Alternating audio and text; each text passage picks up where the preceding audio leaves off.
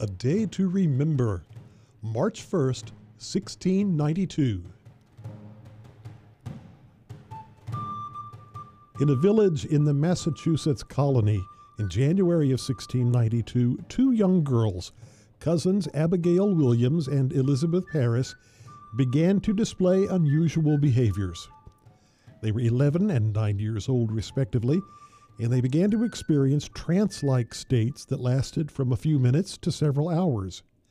Both girls suffered seizures, and during these periods they were heard to shout words that were considered blasphemous by town leaders. Medical treatment of the time, prayer, fasting, nothing relieved their symptoms. The girls were pressured to explain what was happening to them, and they eventually accused three local women of having afflicted them.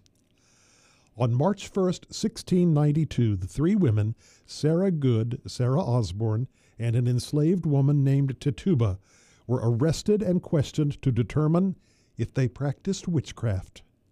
Over the next few months, more than 150 women and men were jailed on charges of, quote, exercising certain detestable arts called witchcraft and sorceries.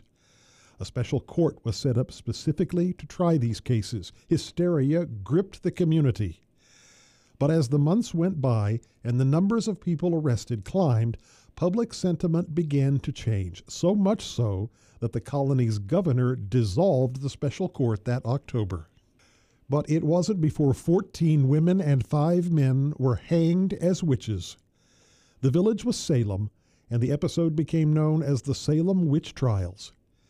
As for the two girls whose accusations of witchcraft began the trials, many have speculated as to what caused their behavior.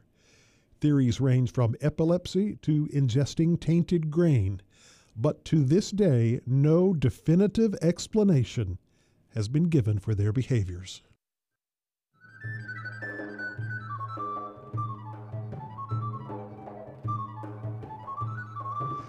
A Day to Remember is a production of KUCO at the University of Central Oklahoma. For a transcript, visit our Facebook page, A Day to Remember Radio. Listen to episodes at kucofm.com, Spotify, and Apple Podcasts. For A Day to Remember, I'm Kent Anderson.